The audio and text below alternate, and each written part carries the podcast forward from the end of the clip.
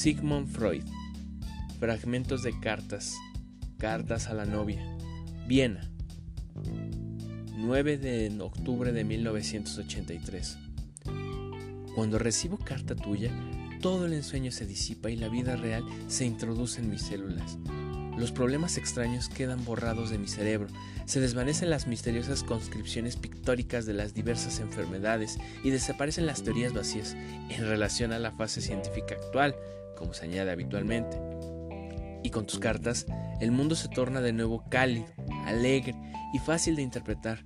Mi dulce amada no es una alucinación ni tiene que ser objeto de experimentación química y, a pesar de no ser muy alta, la mirada logra captarla sin necesidad de auxiliarse con lentes o microscopio. Por fortuna, no tiene nada que ver con las enfermedades. Espero que se encuentre maravillosamente bien, y su única torpeza fue hacerse novia de un médico. Oh, Marty, ser ente humano resulta mucho más agradable que convertirse en almacén de montones de experimentos. Mas uno no puede permitirse el lujo de ser el humano durante una hora si antes no se ha ocupado de transformarse durante once en al menos la máquina o un almacén. Es un círculo vicioso.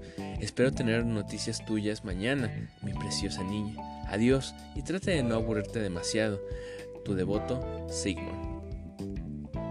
Sigmund Freud es considerado uno de los más grandes psicólogos y psicoanalistas que marcaron un gran parámetro para lo que es la psicología moderna, tanto con cambios o cuestiones que son ya canónicas para el mundo de la psicología. Gracias a sus aportaciones aún queda un gran legado, no solo en la psicología, sino en otros campos como la filosofía y la medicina.